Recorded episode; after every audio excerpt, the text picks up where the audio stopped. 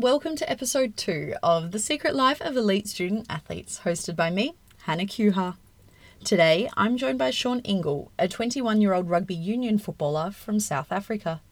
Shawn is a current member of the Melbourne Rebels Emerging Player Program, and he's previously played in the under 19 Victorian stateside.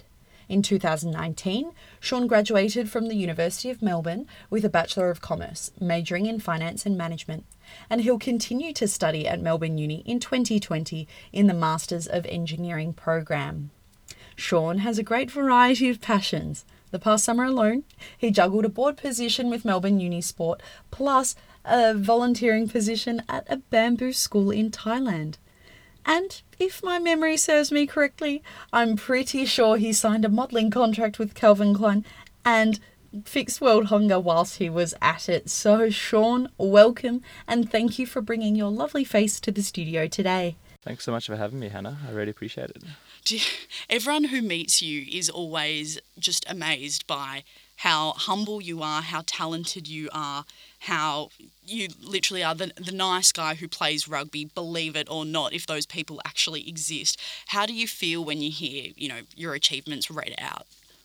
Well, I mean, first of all, it's news to me that everyone thinks of me that way. But um, in terms of in terms of how I feel um, when all that's read out, it kind of makes me a bit embarrassed about kind of things like that. But um, at the same time, it, it, it's also kind of cool to think that I've I've had the opportunity to do some interesting things in my life, and I kind of want to keep doing the same going forward. Have you always, like as a kid, you've always been that um, guy who gives everything a go, no matter what kind of opportunity it is? Pretty much, yeah. I think I've tried my hand at a lot of things. Um, but recently I've decided, and it's been a conscious sort of decision, to try and and focus on doing things that I wouldn't normally do. I've been trying to expand my comfort zone, as they say, as far as I can. Um, and that's been a more recent thing. I think as a kid, I had the things I loved and I really, really did them a lot. Uh, and that set me up well in a lot of ways. But I think recently that, that, that drive to you know expand your comfort zone and, and try all sorts of things that the world has to offer has has increased a lot. I mean, you were born and grew up in South Africa and then found yourself in Melbourne when that whole uni transition thing happened. Mm. Has this all come as a result of that? Like, what were you like back in South Africa? Potentially, yeah. I think moving to Melbourne's been probably one of the coolest things I've ever done. Uh, just because I've met a lot of really cool people here, I've done a lot of really cool things. But it's also it's forced me to move away from all the things that I was used to. Uh, back home, I think I was largely a similar sort of person, but um, moving away was was something I really wanted to do because I had lived in the same little town my entire life, um, and then Melbourne was just an opportunity to try to, you know, do something new, and then from there, I think things just things just unfolded. I mean, you've always been pretty sporty as a kid. You played rugby, you played a lot of cricket as well, and then now you found yourself amongst the rebels playing rugby. How did that all happen? Well, it's it's quite funny because I always loved my sport. I always have, and I think that's the main reason we do it, and it's the main reason people do it is because it's just so enjoyable. But I um I loved my sport at school. Didn't really didn't really take it. I took it seriously, but it wasn't a huge ambition. Everyone wants to play for the Springboks in South Africa, but that's kind of just like an offhand comment. Um, but came over and just decided to pick up rugby at the rugby club, and um, went from strength to strength there. A few people noticed me, and then ended up you know, getting called into a few things with the Rebels, which I never imagined coming over, which has been a really, really nice experience. Have you had to change your mindset around all of this thing, like going from being that naturally sporty kid to now, like, oh, I, I'm a rugby player, like I'm a, I'm actually doing this. Yeah, it's actually a good, it's a good question because I think I have had to. Um, I've had to change it from a more of a casual mindset, and now I've decided to take it a bit more seriously and, and adding a level of professionalism to things requires a change in mindset that I've never really experienced before, but uh, it's it has happened kind of organically over the last couple of years. What things particularly have you changed? Well, I think being really, really regimented, or you know, a lot more serious about my training schedule. Um, most of the time, my training would just be I would join the team because I, I loved hanging out with my mates, and that's all I'd train. I wouldn't do anything outside of it. But there's been a lot of added individual skills that I've had to, or that I've chosen to do outside of that to try and develop my rugby career a little bit more. Was that a shift in, do you think, maturity, environment? Like, was there a particular factor that made you reassess your ways? I think it was a realization that if I wanted to achieve the dreams that I'd set out for myself, I had to put in an extra level of work that I wouldn't have to do if I, I didn't actually really want it. So it was more of a, a deep assessment on what do I want, what am I going to give a crack at, and what's the kind of thing that if I didn't do, would I regret as an older guy? I think regret is one of those powerful motivators, especially if you can tap into that as a young person. It's like, well, let's have the foresight to think, what do I want to look like in five years' time, in 10 years' time? And I think sport, especially, makes that a more pressing issue. I mean, you're 21, you're still pretty young, but in a sports sense, it's like you're coming into your prime time almost. Have you felt your age to ever be a, a pressure, whether positive or negative? I mean, in most sports, I think it's the same that if you haven't really reached the, the peak of or the pinnacle of things by the time you're in your early 20s, then you're probably never going to be able to do much more than that. And I, and I think that is a pressure. I'm not sure if it's 100% true because the more I actually do some research into it, the more I see people and when they're older and more experienced and had a, a whole lot of other things, then they're cracking it into the into the main setup. So I definitely have experienced that pressure, but I'm trying to change the the mindset around that a little bit and and tell yourself that it's actually okay to develop a little slower than than the rising stars that make it at 18 especially with rugby knowing that so much of the game is predicated upon how you know large your muscles are how big your frame is how tall you are. I think the pressure comes from knowing that there are so many external factors that you can't control. Has that played a role in your development coming to this point I'd say so. I think it's it's hard to not play a role um, in a sport such as rugby. Like you said, if I could be seven foot tall and 120 kilograms, I would any day of the week. But I can't really change that sort of thing. So you, I think it's really easy to to focus on things that are out of your control. But in the end, you can only control what you can control. And that thing, you, there's a lot of things you can control, and you may as well focus on those that, and try find the one thing that makes the most difference. What is that one thing for you? I don't think I've figured out what the one thing is at the moment, but um, I've got a, a, a, short list of skills and, and attributes that I'm working on, and I'm trying to test whether which which one has the most effect. Yeah, talk me through what what are some of the things that you're looking at in 2020 particularly. So in 2020, I mean, I'm trying to spread my time between study and rugby and a whole lot of other things. But if we're focusing on rugby for now, um, the couple of things I think is that I've identified three core skills that if I really up my game in, I think it'll make a huge difference in terms of my selection prospects, for example. Um, and then outside of that, I've started to realize that recovery and mobility is a lot bigger thing, and that's not pro- not necessarily going to make me play better on the field in each time, but it'll make me come back stronger every year um, and hopefully be able to last a lot longer.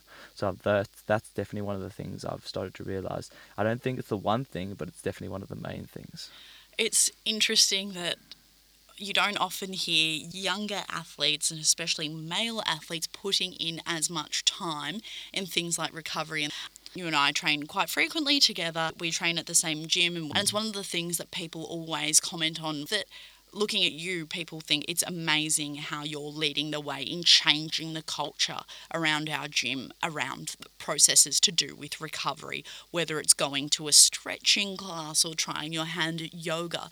With the nature of rugby being a fairly like blokey kind of sport, have you found it challenging to present yourself as, you know, I'm Shawn and I'm going to try this non cool, non masculine thing called yoga? It's interesting because I've never really thought of it that way. But uh, if I were to kind of rewind a little bit, I probably the first time I did try that sort of thing, um, I was kind of in that stigma that I, rugby players don't need to be doing this sort of thing, and it's really not that cool for men to be doing this sort of thing. But I think my whole psyche around that's developed to the fact that it actually doesn't matter, and I think trying to put aside those sort of gender discriminations has has really helped. I think having my mum and my sister always kind of pushing me to do this sort of thing uh, has kept me a bit more grounded and hasn't let me sort of develop really strong stigmas about manliness that is unhealthy, and that's been really really helpful. Have you ever found your identity within the rugby community ever at odds with the whole stereotypes around being a rugby player? I don't know. I'd say so. The stereotypes of rugby players they're varied, but uh, I wouldn't say I fit within that stereotypical mold. But most players don't as well. It's obviously that's why they're stereotypes because they just generalize the whole population. But there's there's certain things around it that I feel Whereas I, I, it's not that I feel at odds with it, but I, f- I feel that by being me and sort of focusing on what who I am as a person, I can kind of almost play a role in breaking the molds around those stereotypes. And especially doing that as a player on the cusp. You're not quite playing for the Rebels, but you're pretty close to it and you're trying these things. Have you found that difficult to be, you know, brave and willing to break stigmas with certain things, but not having the backing of being the Rebels, you know, staff or whatever it may be? I think it's been easier because I've been sort of out on the edge. Because I would say that if you if you are in that high pressure environment and you're being paid to to play the sport that you love, which is the dream. But at the same time, it comes with certain consequences. And I would think that one of those would be that you're expected to perform in certain ways. Uh, whereas I don't have any really responsibilities and no one's directing exactly what I have to do other than me. And uh, I think I've been able to therefore make the decisions that I think are best for me, not that are best for an image of some sort of stereotype that I'm uh, striving towards has overthinking been a part of your life or how do you sit with that whole like being conscious of your conscious? Wow that is that's a pretty big question because i would say that i went through a stage where i overthought things way way too much. Um, and then that was probably like five to eight years ago where i would just think about things a, a lot and then slowly trained myself to not think about things to the point where I started thinking about things slightly too little and being a bit too carefree in terms of that. So I think it's a very tricky balance. Life often, in a lot of ways, can be brought down in, and simplified into sort of models. And the way in which I think I can help my learning process in terms of optimizing the model of life, which obviously doesn't capture all the stuff that happens around it, but in optimizing the model, which I think kind of focuses on maybe instead of the one thing, the few core things.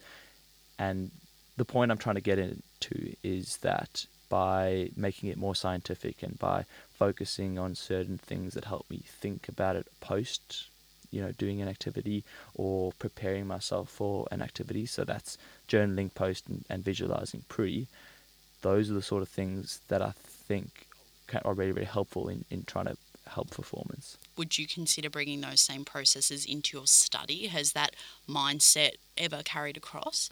I don't think i have and i, I think the reason is that study for me is is is different in, in the fact that it's so easily defined. Everything's on paper and everything's put out in words, and there's pretty much a right answer to everything I've done. And that's probably because I've studied commerce and, and now engineering, whereas you as an art student would know that there's no right answer in those sort of fields. Absolutely not. The right answer lies in your heart, and you can only try and justify that. Yeah, exactly. And then I think that that is completely different to a sport, for example, where um, the, the, the learning environment is a lot more complex, and there's no there's no one right thing, but there are certain things that people have done that have proven successful. But that doesn't mean that's the only way in order to do that. So I think I approach it differently because in the one you have to rely on. I've found that it's helpful to rely on certain simplifications in order to try and learn. Whereas in the other, you can kind of just digest the content and learn in a very linear fashion. Whereas the rugby is very circular. You kind of keeping having to evaluate what you can do because in the moment, in the heat of the moment, unless I've kind of uh, reinforced those thought patterns many, many times, I'll end up doing something that I fall back on old habits it's like that idea in seeking mastery. Like so much of it comes from repeating simple movements or game patterns or whatever and becoming so good at those basics. But then the fun really comes in once you bring it into a game, or for you in a uni sense. I mean, you've been on a couple of boards yourself, like bringing in the foundation that you've learned at uni, but then applying it to the real business world. I guess that's where the real fun comes in. Yeah, absolutely. No, that yeah, that is absolutely correct. And I think the funny thing is that because I've been studying my whole entire life, I haven't got to the stage, other than through a few little things that you alluded to. Um, I haven't got to the stage where I spend a large amount of time applying all the foundational things that I've learnt. And that's something to look forward to for the future. You are so patient to just appreciate that process of like, yeah, I'm just doing the foundational work now. Like, are you ready to jump in? Are you raring to jump in? Not particularly, no. And I, and it's funny because I only just thought about the fact that when you drew the parallel between rugby and and studies that right now learning at university is exactly that. It's just doing the foundational stuff, and uh, that is a realization that just dawned on me right now. But um, I think it's one of perhaps the failings of the university model is that a lot of people think that, well, you know, I did high school and that was the foundation, and then uni is this transition into the real world. You finished a degree now. Did you think you were going to come out of it differently to how you actually did?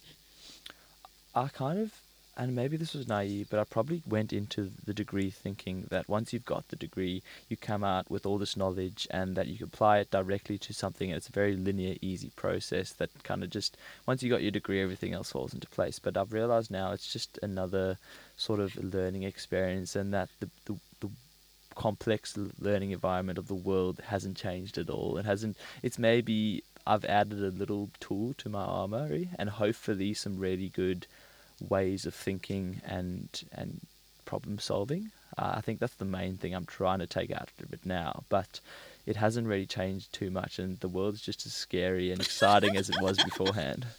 It's funny to look at all of the new undergrads starting their journey and thinking that, you know, in three years' time, I'm going to be job ready and I'm going to be ready for the world. And then you think about it, and it's like, you know what? We're all having our quarter life crises you're going to have your midlife crisis. Like, life is just a series of crisis points, one after another, because it's like, well, will you ever become perfect? Can you ever find mastery in life? You know, that's something that I'm not sure about. Are you seeking to find mastery in your life? I think I am in, in a lot of ways, but at the same time, it, it depends on how you define that mastery because I'd always grown up thinking that I wanted to be perfect in a lot of ways.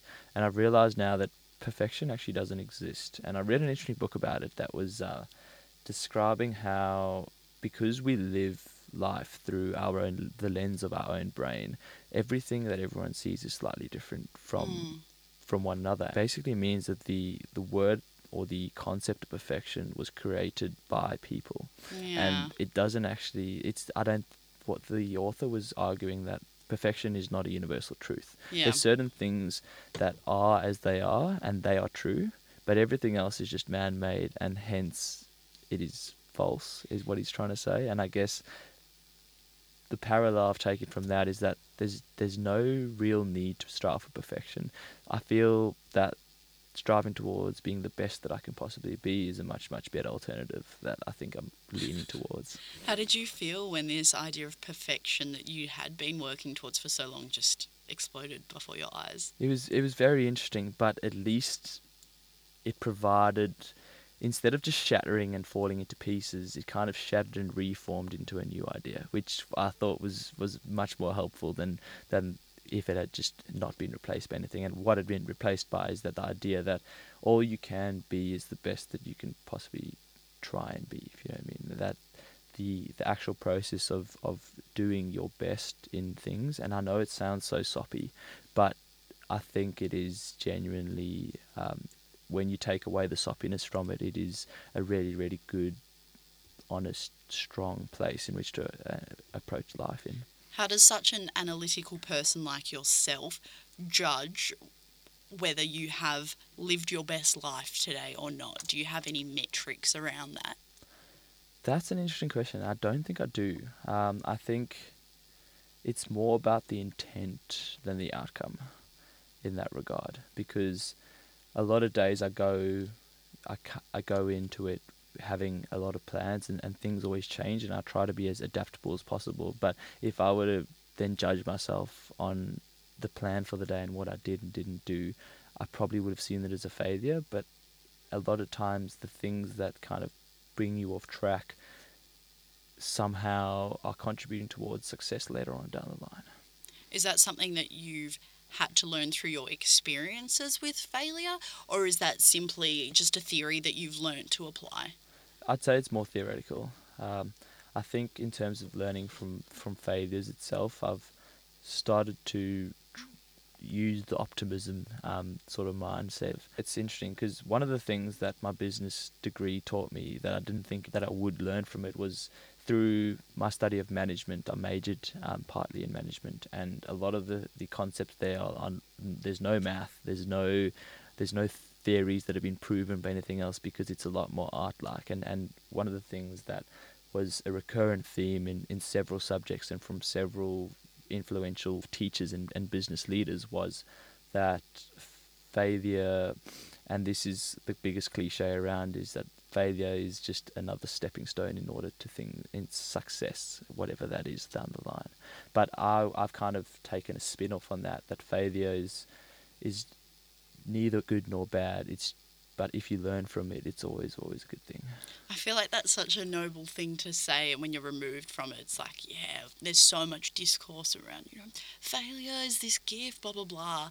Surely when it's actually happening to you, it's pretty hard to accept that theory and just be super optimistic about it. Yeah, absolutely. It is that's the hardest part is is trying to to deal with that. But I think it's it's something worth doing because it helps bounce back from those sort of things a lot quicker.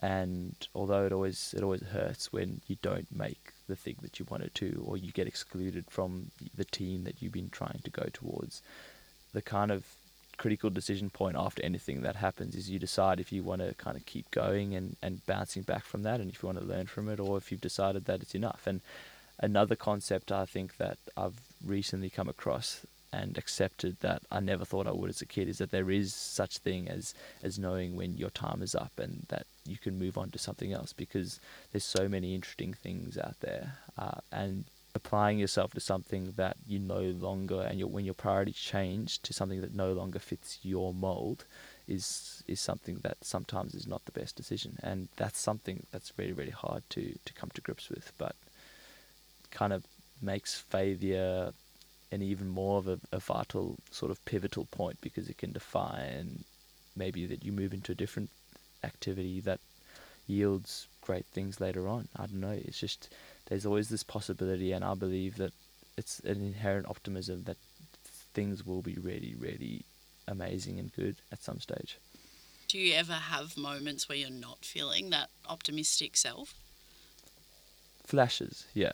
I'd say that I've reached a point where the optimism pretty much stays constant even when sort of the bad things happen around. And if something unfortunate was to happen, um, it sometimes fades for a bit, but then there's always a little nagging voice in the background putting it back on because I honestly believe that optimism is one of the foundational values that I, I think is the most important, to me at least. What's on the cards for the next few years? Have you got the life plan, or are we just seeing where we end I've up? got some. I've got some lofty dreams, but that's about that's about as far as Lofty I've gone. dreams, with, I love it. With that sort of thing, um, I'd love to be able to obviously get through my degree um, in pretty good shape and finish. And I, I really want to make the most of this next degree of mine. I realised in my under uh, in my undergrad in commerce that I I did well and I committed myself sort of uh, diligently towards it. sort but of diligently. I really want to kind of knuckle down on this one and make the most of it because the University of Melbourne is a seriously cool place and there's a lot going on here. Um, and I just want to really make most of that network and most of that uh, sort of esteemed reputation. So that's one thing for the next couple of years. Rugby wise, I'm still trying to push it into the professional setup, and that's a major goal of mine that I'm hopefully getting closer to year in, year out. Um, and then outside of that, I'm still going to just keep trying to pursue little mini things that I find exciting and that don't kind of take away from those other two main goals of mine. I guess if you've got such a strong vision, like the life plan, it just falls into place, and maybe you don't even need it to be like a um, very explicit life plan, but you just trust that you're going to end up in the right places just because you kept keep putting yourself in there. Like, do you feel pressure having had have this plan behind you, or is that just another bit of structure that's helped you out?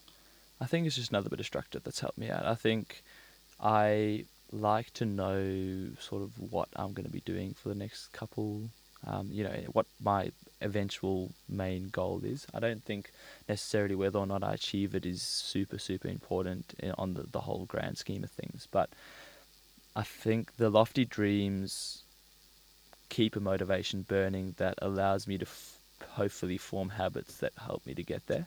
And that that's a virtuous cycle. So that thinking about the lofty dreams helps to reinforce the fact that I actually perform the habits, and then the habits move you closer towards those sort of lofty dreams. So that's kind of what's what I'm hoping for. I'm hoping for a really, really good positive feedback loop. Well, with your kind of positivity, I don't doubt it for a second. Shawn, thank you so much for coming in and having a chat. No worries at all. Thanks so much for having me. I really enjoyed this.